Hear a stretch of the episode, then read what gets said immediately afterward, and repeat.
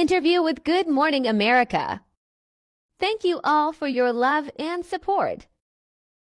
I hope I can make you proud.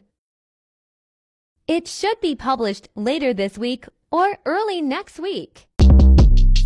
Shortcast Club